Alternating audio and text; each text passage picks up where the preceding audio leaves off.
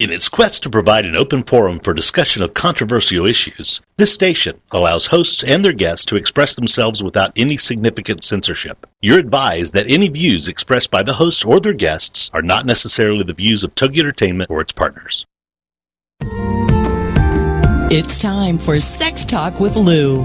Lou Paget on TogiNet.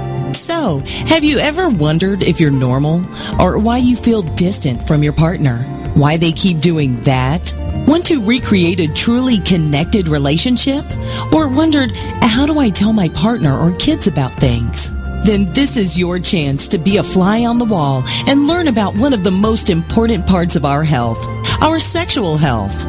Lou Paget is a certified sex educator, an international best-selling author, and not only will Lou and her guests discuss the most current research, they will put you at the head of the class on good, solid, scientifically based information and how it will impact you and your family. Known for delivering information about sexuality and relationships, sans the sleaze factor, while retaining all the accuracy, fun, and the you're kidding factor. Let's get to it. Sex Talk with Lou on TogiNet. And now here's your host, Lou Paget. Welcome, everyone, and thank you for being with me this evening and my guest, whom I will ad- just introduce in one moment. Tonight, what we are going to do is we have a gentleman who has a very broad background with three different areas and three, you know, mainly two specialties that to me are very timely that they are discussed and that it's something that I know he comes from a background of psychology and then morphed into the area of, of sexual therapy. So without further ado, I would like to introduce my guest, Stephen Braveman. Stephen, are you on the line with me? I'm here. Hi, Lou. Hello, it's good to have you on. Thanks. Good to be here. Now, my first question, I'm going to ask you what people typically always ask me. So, how did you get into this? Ah, that's a, a question I get an awful lot. How do I get into this? Well, I think probably as a little kid, I decided the first thing I wanted to be was a sex therapist. Not. it, it was something that uh, fell into my lap that uh, was quite unexpected. When I was a college student, I, I found that I was working in the field of sexuality and being told I was an expert in it and that uh, I was highly qualified for jobs that I never thought I would even be interested in or take. And uh, turned out I was, and that's because back then, which was not when the dinosaurs roamed, there weren't a lot of people doing sex therapy, and and certainly not specializing in the areas I was specializing in. It was such a fresh new field that we were groundbreakers back then, and by accident, by force, or by God, or by karma, or whatever thing you believe in. Mm-hmm. Now, I have to admit, my journey into you know being a certified sex educator was the same, and it was that I actually had a comfort level speaking about the subject, and I pulled together information that people hadn't considered would be part of you know their of, of someone's sexual nature. And it's that comfort level that I think is the most important thing, especially when it comes to differentiating between a typical psychotherapist and a sex therapist. The number one thing that I've always taught my students is you've got to be comfortable with it. If you're comfortable with sexuality in general, then odds are you're going to make a good sex therapist. If you're not comfortable, well, we can help you, but it there's a lot of work there. You, you need to come no, and that's the thing. I mean, people know organically if someone is or if someone is not. Yes. Period. Absolutely. Now, and if anyone should have any questions, if you're listening to this live, the call-in number for either myself or for Stephen Braveman is 877 864 4869. Repeating again, 877 864 4869. Now, as I sent you questions before, I said we'll start with kind of the more heavy topics for the beginning of the show. Uh huh. One, you know, let me ask you, what was the tipping point for you or the event that had you start looking to work with people who had dealt with sexual abuse or with rape? Well, that again was something that didn't really come to me as a decision. Every mm-hmm. time I decided I wasn't going to work with sexuality anymore, the universe said, "Oh yes, you are, and here's what you're going to be doing." And so it really stumbled into into my lap. I was trained as a sex therapist. I was also trained in a few other things. One being laughter therapy. I'm a, a certified laughter therapist. Really? And, yeah. And when I moved to the area I currently live in, my reputation uh, followed me, and I was asked to do a guest lecture for a local rape crisis center on laughter therapy and sexual assault. And I didn't know that they secretly were checking me out and wanting to hire me. And uh, they wanted me to start a men's group, which was really incredible. This was about 20 years ago. The, the Monterey County Rape Crisis Center had the foresight to realize that a men's group for guys who had been sexually abused as children was very appropriate, was called for and timely. And they hired me to do this, and I thought, okay, I can do this, sure. And as I started uh, searching for others who had done it and uh, hoping to get some tools in the area, I quickly learned it was a brand new field, mm-hmm. and there were only about five other guys in the world who were working on this as uh, so-called experts in the field.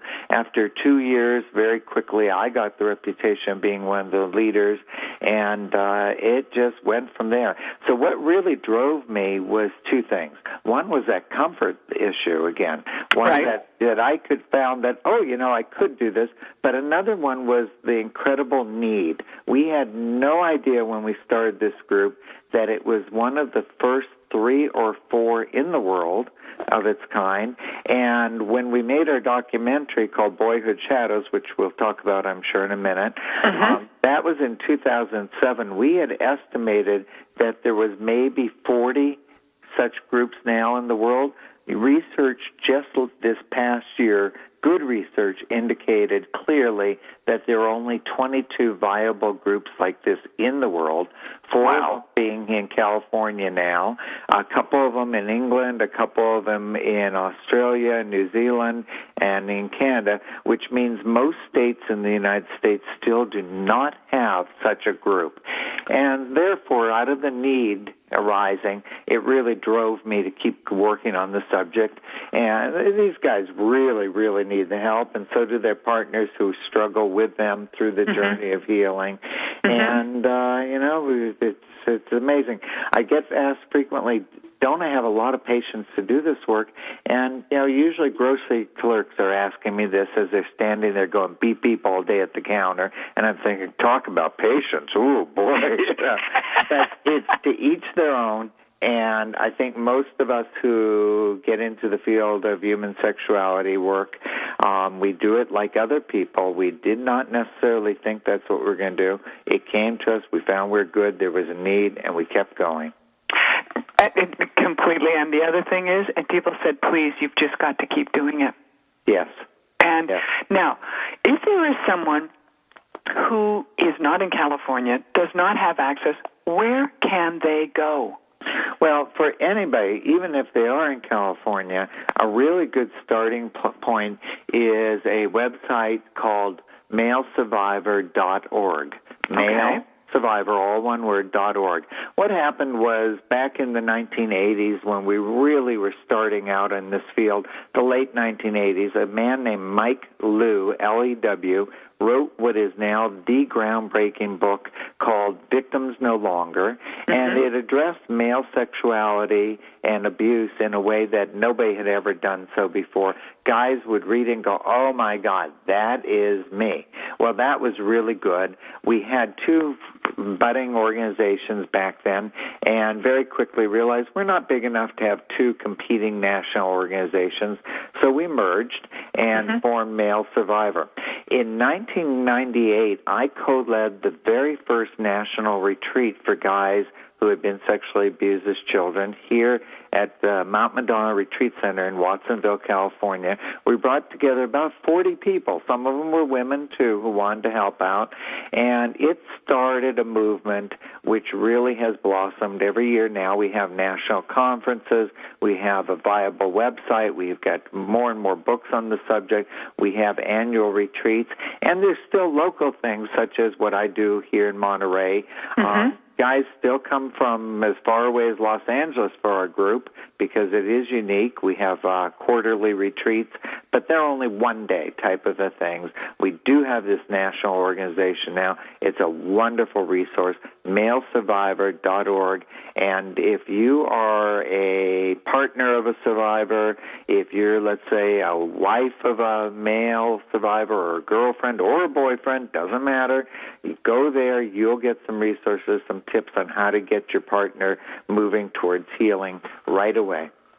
Now, I have to tell you, as someone who has been in the field of sexuality education, you know, I've I've written my books. I've been around this. I'm comfortable.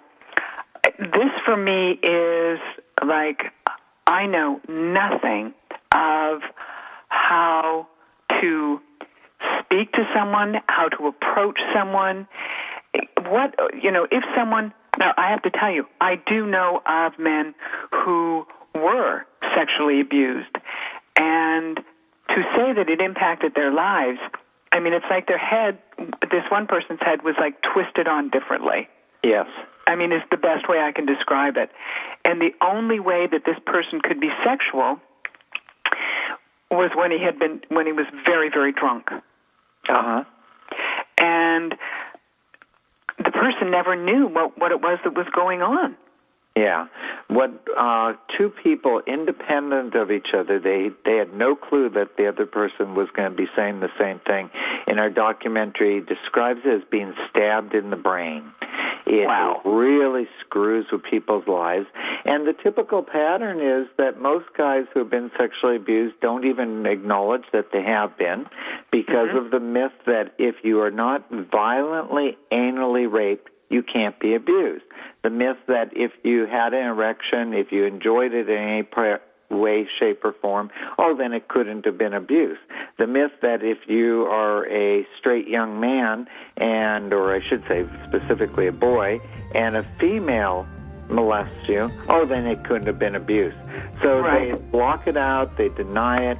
When they finally start to realize, oh my God, this is abuse, or for those few who really realize they were abused to begin with, what happens is when they turn 18, they usually realize, I'm an adult now, I don't have to deal with this, and they go through a phase of denying it through drugs, alcohol, Right, right. Now, out. we're going to have to take a break here because we've got our tunes coming up, and we're going to come back to that.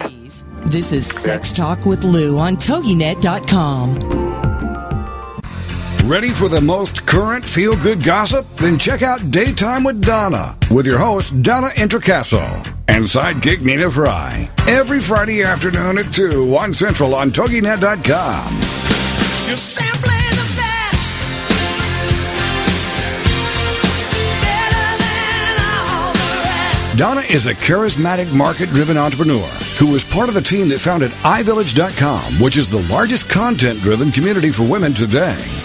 Donna and Nina are here to empower you, motivate you, and encourage you in all aspects of your life. It's like Oprah on the radio. Plus, your chance to win great prizes, all the way up to a $500 Visa gift card. For more on Donna Intricasso, check out her website, introinc.com. Then join us for the show, Daytime with Donna, with your host, Donna Intricasso, and sidekick Nina Fry. Friday afternoons at 2, 1 Central on TogiNet.com. Hey moms, get ready for Living the Dream Mom with Nina Fry. Thursday mornings at 10, 9 a.m. Central on TogiNet.com. Living the Dream Mom is about the true realities of motherhood, the beauty and the rewards of watching your children grow. all these moms have something in common. They put their kids first. It's not about the kids all the time and the diapers and the bottles and the breastfeeding. It's about showcasing the mother in motherhood, real moms in the real world. You get it? Now that's what the show is about. So every week, let's get together together and we'll share these great stories with you guys. And I hope by the end of the show, you'll be saying, you know what? That is my life. Nina gets it. And I can't hardly wait to see what she brings me next week. Don't miss the next Living the Dream Mom. It's Real Moms in the Real World. Thursday mornings at 10, 9 a.m. Central. Living the Dream Mom with Nina Fry on TogiNet.com. Welcome back to Sex Talk. Imagine having access to some of the best experts in the field of sexuality and sexual health so you can finally ask that question. Be it function, sensation, or something you've heard. This is the spot. It's Sex Talk with Lou on TogiNet.com. And now, back to your host, Lou Paget. Welcome back, everyone. Tonight, my guest is Stephen Braveman, who is a licensed marriage family counselor and a diplomat of sex therapy. His Monterey based practice specializes in the area of men who were um, adults who were abused as children.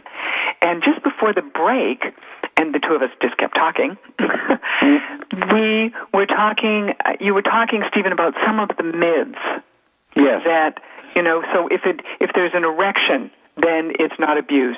If you enjoyed it it was not abuse. If you weren't you know anally forcibly raped it's not abuse. If it was a woman who had sex with you, it wasn't abuse. This is one that I get uh, contacted by the media an awful lot, and the call typically goes something like this: "Hi, Mr. Braveman. I'm with radio station or television station or newspaper station, blah blah. And uh, here in our town, we have a teenage boy who has been allegedly sexually molested by a female school teacher, and uh, the town's wondering, can it happen? What's the story? Is he really a victim? And I say, let's stop right there. Tell me, is she blonde? Yes. Is she blue-eyed? Yes. Do all the kids think she's drop dead gorgeous? Yes. How did you know? And I say, because it's always the same story. It's not just that blonde-haired, blue-eyed white women molest boys. Other kinds of people do too. But this is what media makes a big deal out of. The whiter, the blonder, the bluer eyes, the prettier the woman is, the more the disbelief, oh, it couldn't be abuse. No way. The kid must have wanted it. Kid must Yeah. have liked it. And so it makes the news. The reality is, if the child is under the age of consent, which in most states is 18, and there's an adult having sex with them, that's abuse. yeah It is the child is not considered to be of age of consent, meaning that we feel that they don't know what they're really getting themselves into. In a case like this, what we find is that the kid usually thinks he's very lucky until it ends, then he feels very lost, confused, and when he grows up, he may think nothing of it until he has kids himself, and then he goes, "Oh my God." My son or my daughter is that age when I was having this. I thought I was so big. I thought it was so great. These are just kids. And mm-hmm. they start to realize that it has screwed up their boundary issues around sexuality, giving Right. entitlement issues. But the out of all the uh, different myths about male sexual victimization, the most important one that I want to address here is the most damaging. That's what we call the vampire syndrome. Ah, timely for Halloween coming up. The vampire Right. syndrome is where, like the victims of Count Dracula, the belief is that once a boy is bitten, he will go on to bite others, meaning that if he was molested as a child, he will definitively become a child molester or a pedophile. Oh, mm-hmm. And this is totally wrong. The statistics show us that a teeny, teeny percentage of people who are sexually molested actually go on to do it to others. Very, very few. But what happens here, the, one of the reasons why it's so damaging, is guys hear this myth and they deliberately avoid having children. They deliberately w- avoid working with children. They deliberately avoid relationships because they're afraid somehow they're going to molest a kid. Also, let's say the guy gets wants to um, partner up with somebody and start a family. Well, everything may be fine until he mentions, "Oh, honey, guess what? Before we get married or we make a commitment or whatever, I want to let you know that I was molested as a boy." Ah, all of a sudden it is over. No woman wants to have a relationship, a marriage, a start a family with a guy who's been molested as a kid because they falsely believe that he's going to become a pedophile. Uh huh. This, I, I, we know that. Yeah, we. I mean, we hear it. yeah. So this belief is what drove us at the Rape Crisis Center to do two groundbreaking things, which eventually caught Oprah's attention. 1st mm-hmm. one, we made a public service announcement called "You Are Not Alone." It actually is a groundbreaker, just to make a commercial about this issue and address it. And it was very, very successful. It shows a little boy at a chalkboard writing about his abuse, and then it shows me at a grease board saying, You can heal. Bunch of guys with me. We talk about the symptoms. People see that. Lots of times they see it when they're drunk and lonely and hurting. And they mm-hmm. see it over and over again. Eventually, they call us. But this myth about the vampire syndrome, we had a bad incident where a executive director from a women's crisis center was quoted in the newspaper saying Michael Jackson had to have been a pedophile because he was accused of molesting kids. And when we called her on it and she held to this belief, we knew we had to go forward. So we made this documentary called Boyhood Shadows, came out in Right. 2007, groundbreaking film. It shows 20 guys and people in their lives telling their stories about what happened, how it's affected them. We have gay, straight, black, white, Hispanic, all kinds of people in it. Some guys were molested by priests, some by their fa- fathers, some by their uncles, some by their babysitters, and we have women talking about how it's affected them. We have a uh, gay partners talking about how it's affected them being with a man who's been abused. And it was so powerful. Oprah did two shows on it. She was originally going to do it all with me and and our cast, but instead, what she decided to do was two episodes called 200 Men, and I didn't get to be on it, and that's okay. but 18 of the 20 guys in our documentary were there and were interviewed for it, and it was really powerful.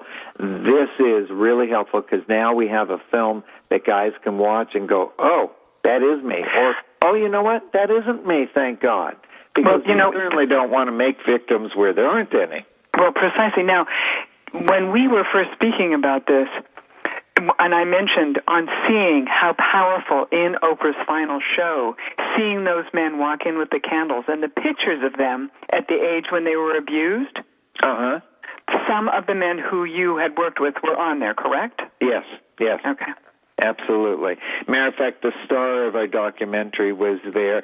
He was supposed to be interviewed on stage with her, but he was so angry and hurt, that, and he insulted her, and they told him to go sit down. So we had Okay. so that had to be taken out. But it, it is a big big issue and um I if I can just say a couple more things about this issue is one folks believe it boys are boys. They are children. Yes of course they can be molested. Most molestation does not happen by a boogeyman jumping out of the bushes. It's mostly not violent. It's coercive. It's trickery. It's bribery. And no it is not as common as sliced cheese. However, it is very real, especially for those who have been abused. Help is becoming more and more available.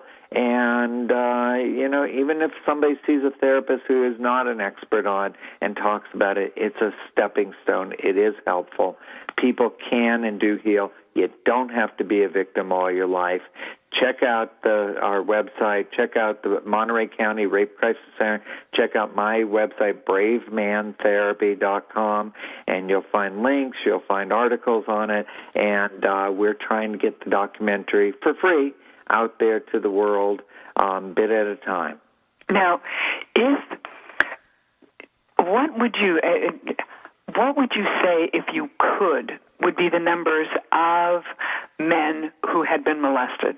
Uh, boy, that's such a tough question because nobody really knows for sure because a lot of people we know don't ever come forward, don't ever report it, and if they do, they don't report it to the FBI, who's the one who keeps records of these things. But So the it's the, it's the FBI, not local. what's that? It's the FBI, not local agencies. That's right. The FBI keeps the statistics.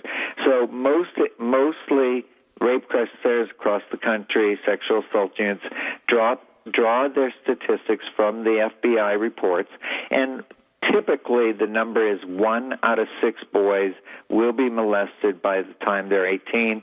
Typically, it is um, around 30% of all females supposedly are sexually abused by the time they're 18. But the numbers can run as high as some people say everybody. There's no such thing. I don't believe that. I think that, yes, you know, childhood can be rough for all of us, but that doesn't mean we're all abused. Um, but the, the reality is it, it's common. It may not be average, meaning it may be less than 50%. However, it is a common phenomenon, and certainly we're learning more about it as we educate people. People are coming forward, and luckily they're coming forward at a younger age to, Yeah. to seek help around it and to admit it. Um, Mhm. The average age when I started the group 20 years ago was about 48. Now the Really? average age is about 35. Okay. Which means guys are really getting the message and, and they don't have to suffer. They want the help. We even have transgendered people in our groups. We have a trans man, mm-hmm. meaning somebody born female bodied who is now living as a man. We also have a trans woman in the group, a, a person who was born male, molested as a male, but always knew that she was a female. And unfortunately, we don't have any other place to put her, so we've made it work for her that she is the female in our men's group. And mm-hmm. it's a lot out of it. Well, you know, we have probably a minute until our, you know, mid-show break. But what I'd like to go over when we come back, and for anyone who may have questions or, you know, would like to make a comment, you can call in at 877-864 4869. Again, 877-864-4869. And either speak with myself, Lou Paget, or with Stephen Braveman. And what I'd like to get to when we come back from the break, Stephen, Uh-huh. what are the behaviors a partner or a therapist might see or what might they overlook that could be something that is helpful to know or that can give you an awareness of, you know, maybe this is what has happened. And the person may not even have the concept of this was an abuse situation for them at the time. Yes. And now we have we have 15 seconds until our break. Please stay with us. I'm Lou Paget. My guest is Stephen Braveman, and we will be right back with the list of what to look for.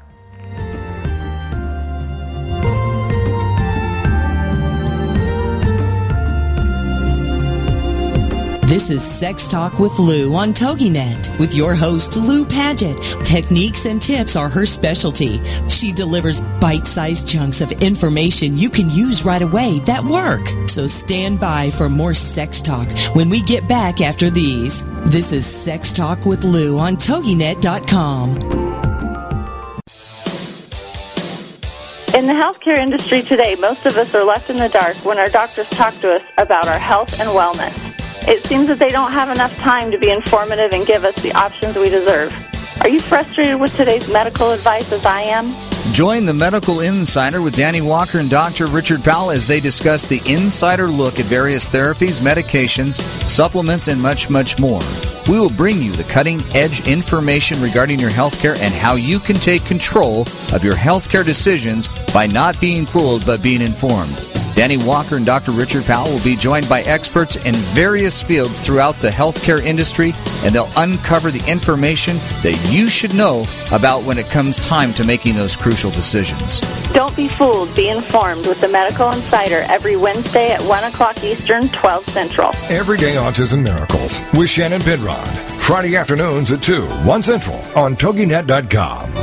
Life after an autism spectrum diagnosis doesn't have to be difficult. It can be joyful, happy, and filled with hope. Join Shannon Penrod, author, speaker, coach, and mom of a six-year-old recovering from autism for this inspirational hour of hope. She's even authored a series of children's autism books with her son, Jim. For more information about the books, Shannon, and Everyday Autism Miracles, go to her website, shannonpenrod.com. From there, you can also get to her other websites, blogs, and connections. On Everyday Autism Miracles, you'll hear stories from parents whose children have made miraculous strides. You'll also get the inside dish on therapies, treatments, supplements, and how to get funding to help you afford them. Miracles abound in the autism community, so tune in for Everyday Autism Miracles to listen, share, laugh, and surround yourself with hope. Everyday Autism Miracles with Shannon Penrod. Friday afternoons at 2, 1 Central on TogiNet.com. Welcome back to Sex Talk. Imagine having access to some of the best experts in the field of sexuality and sexual health so you can finally ask that question. Be it function, sensation, or something you've heard. This is the spot. It's Sex Talk with Lou on TogiNet.com. And now, back to your host, Lou Paget. Welcome back, everyone. Before we went to the break, I had asked Stephen Braveman, who is my guest this evening, if he could please put together um, behaviors or things that someone should perhaps pay attention to, maybe see, maybe become aware of that could be something that could have, you know, you say, you know what, this might have been a situation. Now, this is not about the witch hunt. If someone has this behavior, it's definitely definitive that this is what's happened. But are there things that are kind of like really obvious giveaways? Yes, absolutely. Um, first thing, if somebody, one of our listeners, has been sexually abused, you might know this one, is that you can, if you've been sexually abused or you work a lot with it, you can almost smell it or basically smell it permeating from somebody. There is an aura to people who have been abused who have not received treatment. But what does the average person see? Well, again, as you mentioned, Lou, there is no one definitive thing, and it's not a witch hunt, certainly not. So all the symptoms can be attributed to something else uh, under other circumstances. But the number one thing that we see in uh, men and women who have been sexually abused is what we call splitting behavior. That's Okay. black or white, all or nothing, on or off thinking behaviors. Um, either you are wonderful or you're horrible. Either we're going to have sex all night and we're going to be just acting out sexually with no boundaries, or we're going to shut down the sexuality completely. And that sexuality shutting down completely is quite often what people experience that brings them into our offices in the first place. So a typical scenario for a guy who's been molested is when he meets a stranger, he can maybe be sexual with him right away and it can be good. Well, wait a mm-hmm. minute, how can that happen? Well, because they're not yet dealing with the trust issue, which is the the big piece that triggers them. But when they get involved, let's say they they after a couple of years decide they're going to move in and start living with somebody, they make some kind of commitment, then right around the 2-year mark is when it happens. And either they shut down sexually very rapidly completely across the board or they shut down with their partner and they continue to act out sexually in some other way. The acting out could be with a prostitute, could be with affairs, it could be through excessive masturbation. But this is something that then brings the partner in and goes, "We need help. I don't understand it. I, you tell me I'm the perfect one for you, and yet you won't touch me anymore. What's wrong?" And You- that, You, you know, the person that I'm thinking of, that's exactly the scenario that they went through. Yeah. And it usually is that it's now the reason why is because they are with the perfect person. The Uh-huh. perfect person is too hard to handle. Why? Because it brings up the trust issue. Most people were molested by somebody they should have trusted. And now they're having sex with somebody they're supposed to be trusting tremendously, and it gets too hard, too painful, and so they start shutting it down. They don't know what else to do with it. And so that's a big sign. But any kind of if somebody is is a workaholic, ah, that is one of the common symptoms of somebody who's been sexually abused because maybe they choose not to numb out through drugs or alcohol, but they do, they choose to numb out through overachievement. Again, it's to the extreme behavior. Anything to the extreme, one Mhm. way or another, those are the big signs. Okay. Because I know this person had been told they were the perfect person. Uh huh. And the person pursued them dramatically. And then, as soon as the commitment was made in marriage, then it was like it was like a switch went off, Yes. and they weren't the least bit interested in sex. But apparently, that had also been the scenario in his first marriage. Uh huh. Very common. And So- it usually takes blowing out of two or three relationships before, if a guy's going to get help, before he'll come forward and get help. hmm Now, is there also the thing that often happens with women with the overeating to change the body image? No, that's a that's more a typical female thing. It does happen in males, however, it's not that common. What what happens with women quite often with the overeating is that they want to make it so that they're so unappealing that nobody will touch them again. Well, a man will do this by becoming uh, SOB. He'll do it by smoking, drinking, doing drugs, so nobody will want to touch him because he's untouchable in that way. He'll just be such a loser, nobody will want to touch him. Um, so they, it does look differently in men and women. Uh, another big difference when it comes to the men and women who have been molested is that women are socialized in our society to be victims. From very early on, they're taught, well, you know, women have to suffer, women have to suffer, women have to do all the housework, women have to do all this. You know, women are abused. If if a woman says to another woman, "Oh my God, I was raped or I was molested," quite often what she'll hear is, "I know, honey, men are pigs. It happens to us all." And told, so you go into therapy, you're just going to be a victim all your life, and a lot of female therapists um, contribute to that problem by Perpetuate it. perpetuating it. So men, though, what they want is they want to get it fixed right away. So maybe somebody's partner says, "Okay, honey, you're right. Yes, I was molested as a kid. All right, I'm 47. I guess it's time. I'll go get some help." So then, if he winds up coming to the right place, he'll say something to us like, "Hey, doctor, so um, here I am. I'm 47. Happened a long time. I've been struggling with it all my life. What's it going to take? Two, three weeks to get over it?" They expect a quick fix. Just like, okay, we're going to fix the carburetor now. Yeah. Mhm. And get in there, get the job done. get it, we're going to drop in a new tranny, and then you're fine. Yeah. So that's a very common common thing. Big, big difference between men and women. Right. Now, you also have worked in the area of transgender, and one of the things I think you know that I am part of the leadership council along with Eli Coleman Yes. at the University of Minnesota, and we just had the um, you know high five for us, yay, the funding for the Joycelyn Elders Chair in Sexual Health Uh huh. which was being held in Atlanta at the same time as the WPATH meeting, which is the former HBIGDA, you know, the Harry Benjamin uh, group. And what I got from Eli was an article that is speaking of it basically saying not conforming to gender is not a disorder, and this is something he was putting forward as a comment to the media, and you know saying, listen, this is something that people are telling these people that there's a disorder when things aren't conforming. That's not the case. I'm sure you, you know, would probably resonate with that statement. Absolutely. This is a real challenge. First thing, for those who don't know the initials that Lou mentioned, what we're talking about are the international associations for those of us who treat people with what's called, generally called gender identity disorder or gender dysphoria. Essentially, somebody who does not feel like their body matches up with their gender identity, with who they really are. Um, what most people call transsexuals.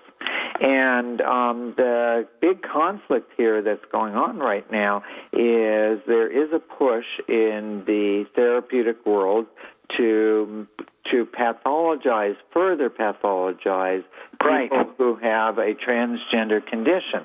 So we went through this uh, 40, 50 years ago with gay lesbians um, when we realized that homosexuality, as it was called back then readily, is not a mental disorder and it's not a life choice.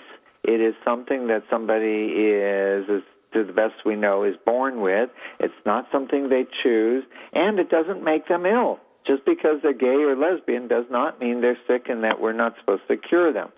So right now, unfortunately, there are some people in the therapy world who wield a lot of power who are trying to make it the standard that we have to treat transsexuals as ill, crazy people, and uh, this is very backward thinking, very damaging. Um, it's a very common thing for people to be transgendered, and there's many, many different forms of transgender. So it's really wonderful that uh, for those who don't know, Eli Coleman is a name that uh, in the field we know very well, one of our big, longtime leaders in the push to bring appropriate ethical, professional health care and mental health care to those who are struggling with a transgender condition. And usually the struggle is not with the condition, it's with society who doesn't understand the condition.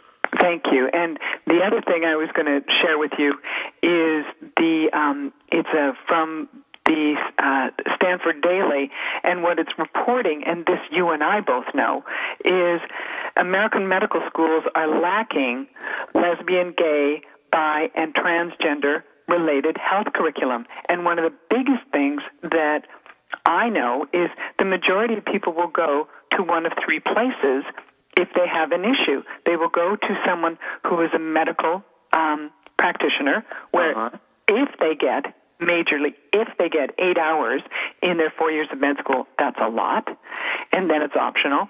They might go to someone who is a therapist.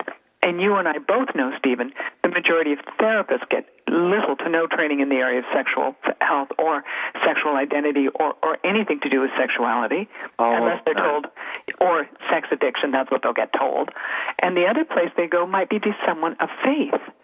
And people may get really good faith based education, but again, they don't get this information. So people will often go to one of three places and they can't get any help. That's right. Yeah. And and that for me is just that's tragic. And we, you and I, as educators in this area, one of our things is to bring people more up to speed so that they a can find it or B, they can ask the questions where the people who they go to will feel more comfortable looking for the information for them. Now, we have 15 seconds until our break. My guest, until our final break, my guest this evening is Stephen Braveman, a marriage, uh, licensed family marriage therapist whose practice is in Monterey, California. And when we come back, we are going to speak about his book, CPR for Your Sex Life how to breathe life into a dead, dying, or dull sex life. Please stay with us.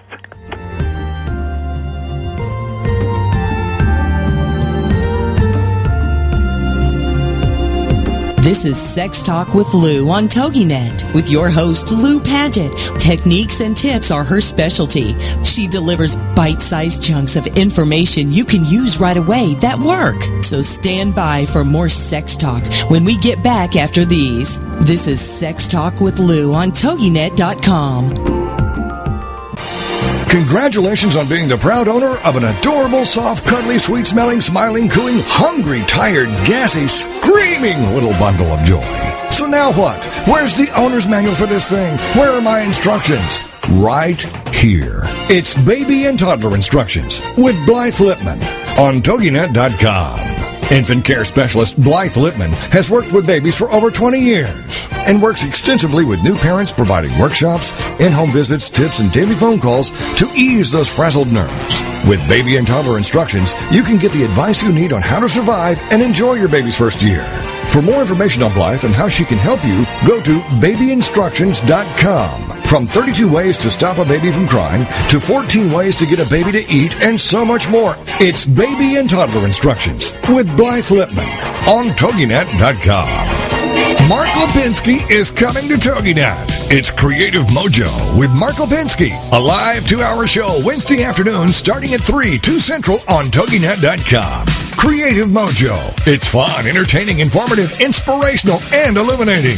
Lipinski has worked on such shows as Oprah, The View, The Joan Rivers Show, and Ricki Lake. He's busy, but he's got the drive to share with Creative Mojo, dedicated to the modern crafter and crafting lifestyle. Dive into the info and enjoy everything from celebs to entertainment news to recipes, quilting and needlework, knitting, painting, woodworking, Christmas crafts, and so much more. This show boldly encourages you to discover and harness your own creative spirit by living creatively every day. For more on Mark and the show, check out marklipinski.com. Don't miss the fun. It's Creative Mojo with Mark Lipinski. Wednesday afternoon starting at 3, 2 Central on TogiNet.com. Welcome back to Sex Talk. Imagine having access to some of the best experts in the field of sexuality and sexual health so you can finally ask that question. Be it function, sensation, or something you've heard. This is the spot. It's Sex Talk with Lou on TogiNet.com. And now, back to your host, Lou Paget. Welcome back, everyone. My guest this evening is Stephen Braveman, and you can get a hold of him at Stephen spelled S T E P H E N at Braveman B R A V E M A N therapy.com. No spaces in there. So Stephen at bravemantherapy.com. And his website is www.bravemantherapy.com. And one of the things, um, Stephen, you, I'm sure you know um, about Mark Schoen's film that he's doing. Oh, I can't remember Chris's surname. Trans the movie. Uh huh. Which is they are just about done, and they are. It has made the first cut to Sundance Film Festival. Oh wow, that is so wonderful. Yeah, which this is something that, you know, again, to me, one of the most important things is to normalize things that happen for people and to validate that these are the experiences they go through. Uh huh. And in the area of sexuality, you and I both know there are many times where people are like, no, let's not talk about it. Which leads me to your book that you co authored with Mildred Brown and the CPR for your sex life. Now, how did you come up? I know CPR, you know, cardiopulmonary resuscitation, but how did you come up with those three categories for sex lives? Ah, well, very interesting. First thing, um, I want to note that Mildred Brown is one of the uh, groundbreakers in the field of work with transgendered people, too. She Okay. wrote the groundbreaking book, True Selves Understand Transsexualism, which was the first book on the market available to general public on this issue. Still a very good book. And uh, Mildred and I, good friends, she asked me if I'd like to write a book with her. She had this idea. And the idea that we worked off of is that when people come into our offices with sexual difficulties, they quite often use the language that we hear uh, in medical terms. Our sex life is dead or it's dying, or it's dull. Well, dull maybe is not what you hear in the medical field, but Right. dying. And what we realized is that our job as sex therapists quite often was to do a quick assessment and then see if we could pump some life immediately very fast into this this sex life and then stabilize it and then prevent problems from happening in the future. Ah, CPR. So we ran on that theme. Our book is broken up into chapters, little teeny chapters that all start with C's, P's, or R's. So you won't find kissing in there. You'll find pucker up instead. And yeah, it was a challenge to force everything to begin with a C, P, or an R. But it's, we, we were determined to make a book that was easy to read so that um, patients of ours or other readers who aren't our patients would have no excuse that they can definitely read it. By making it serious, it's a serious book, there's no doubt about that, but we made it cute with some cute pictures, easy to read, that people would do it. We thought, look, if it only took you three minutes to read a couple paragraphs and there you've done a whole, you've read a whole chapter you have no excuse we what we have done too is we've taken our years of experience as sex therapists and we've combined it with all our mentors everybody else we know the wisdom of the field. We put it all into a book that has no um uh, quotes, no subtitles, no um, references, just easy guide on how to work on. It's really for a lot of people. It's not really a sex manual. It's more a romance guide. So we have a chapter on cleanliness because we know a lot of people can't stand it. Their partner comes home stinky with dirty fingernails, and we also That's have, a huge one. yeah, and we also take on things such as tantra, and we talk about some problems that such as disabilities, wide variety of things. What hap- what we found is not only do people who have a dead, dying, or dull sex life um, buy it and benefit from it, but we also found people who have a good time who are enjoying their sex life love it. A lot of times people are buying the book for wedding gifts, for uh, bridal showers. Um, a lot of military people buy it because one's going to ship out for a year and they figure, well, at least through Skype they can read the book together and look at each other on the internet and then therefore they'll have some semblance of keeping a sex life together. And teenagers tend to like it, college students like the book to buy, put it on their coffee table so when friends come over and they're partying, getting drunk, they have something fun there.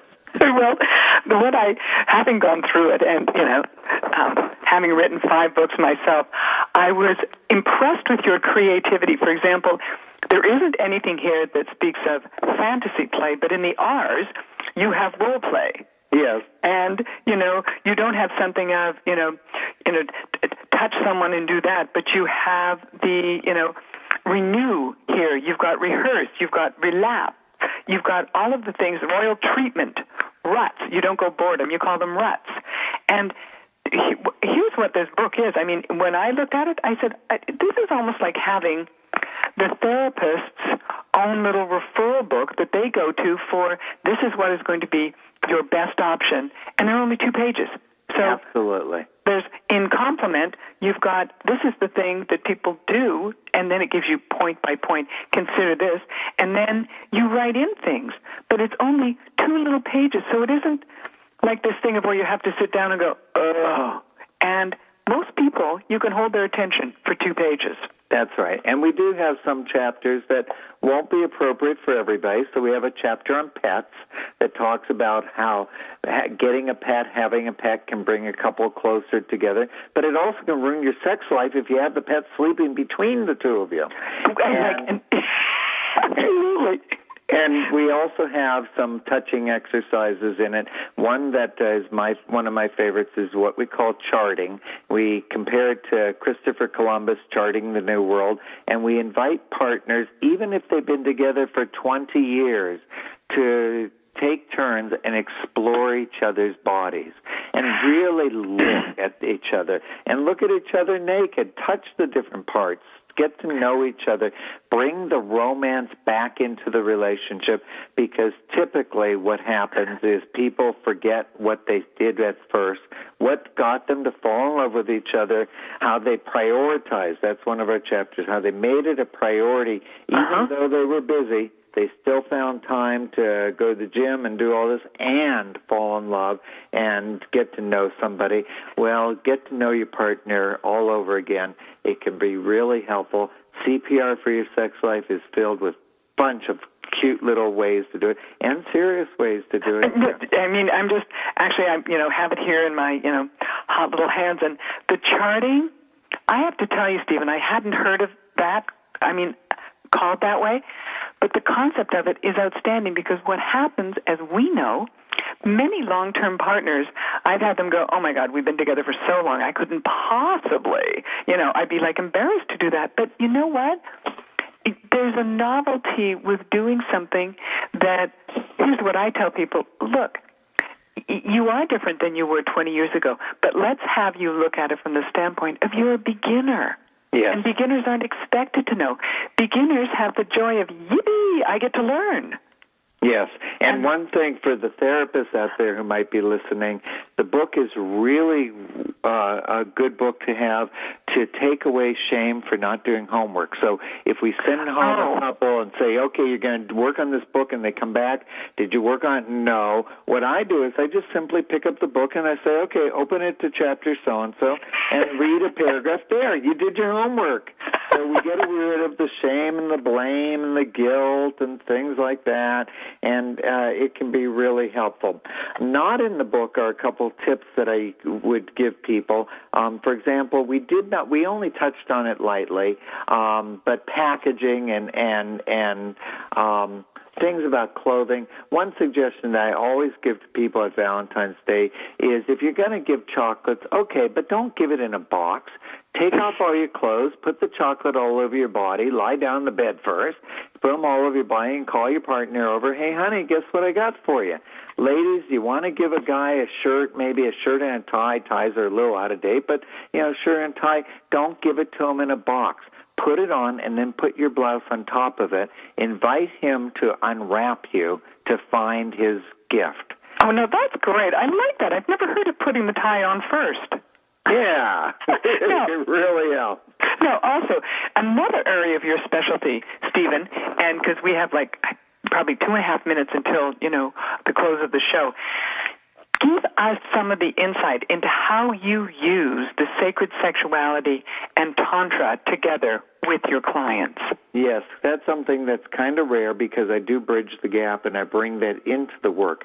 What I, mm-hmm. the reason why I started doing it is I discovered so many people I work with who have been sexually abused, so many people who have gender issues, so many people who are gay, lesbian, really could use training in how to bring the sacred the special into their sex life. It would be so helpful. But unfortunately, way too many workshops and books and videos are taught in a heterosexual, cisgendered, meaning for straight people who Only.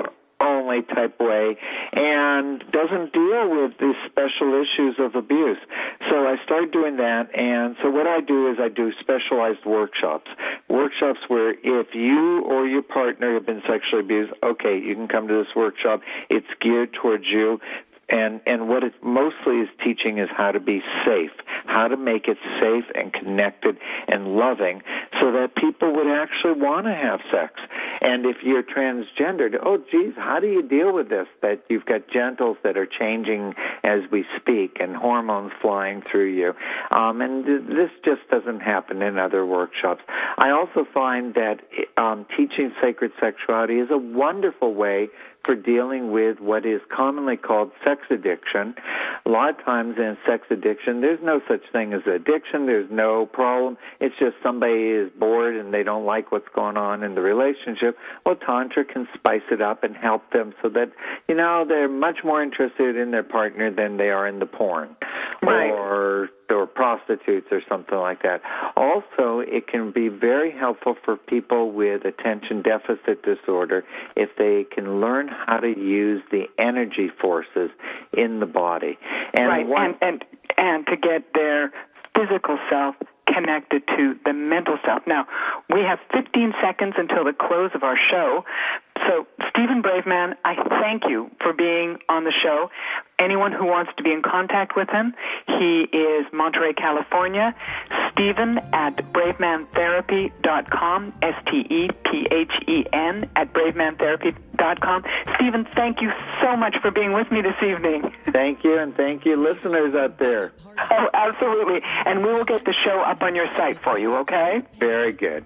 Thanks so much, Stephen. Bye. to be Good a night. Wall and learn about one of the most important parts of our health, our sexual health. Join Lou Paget.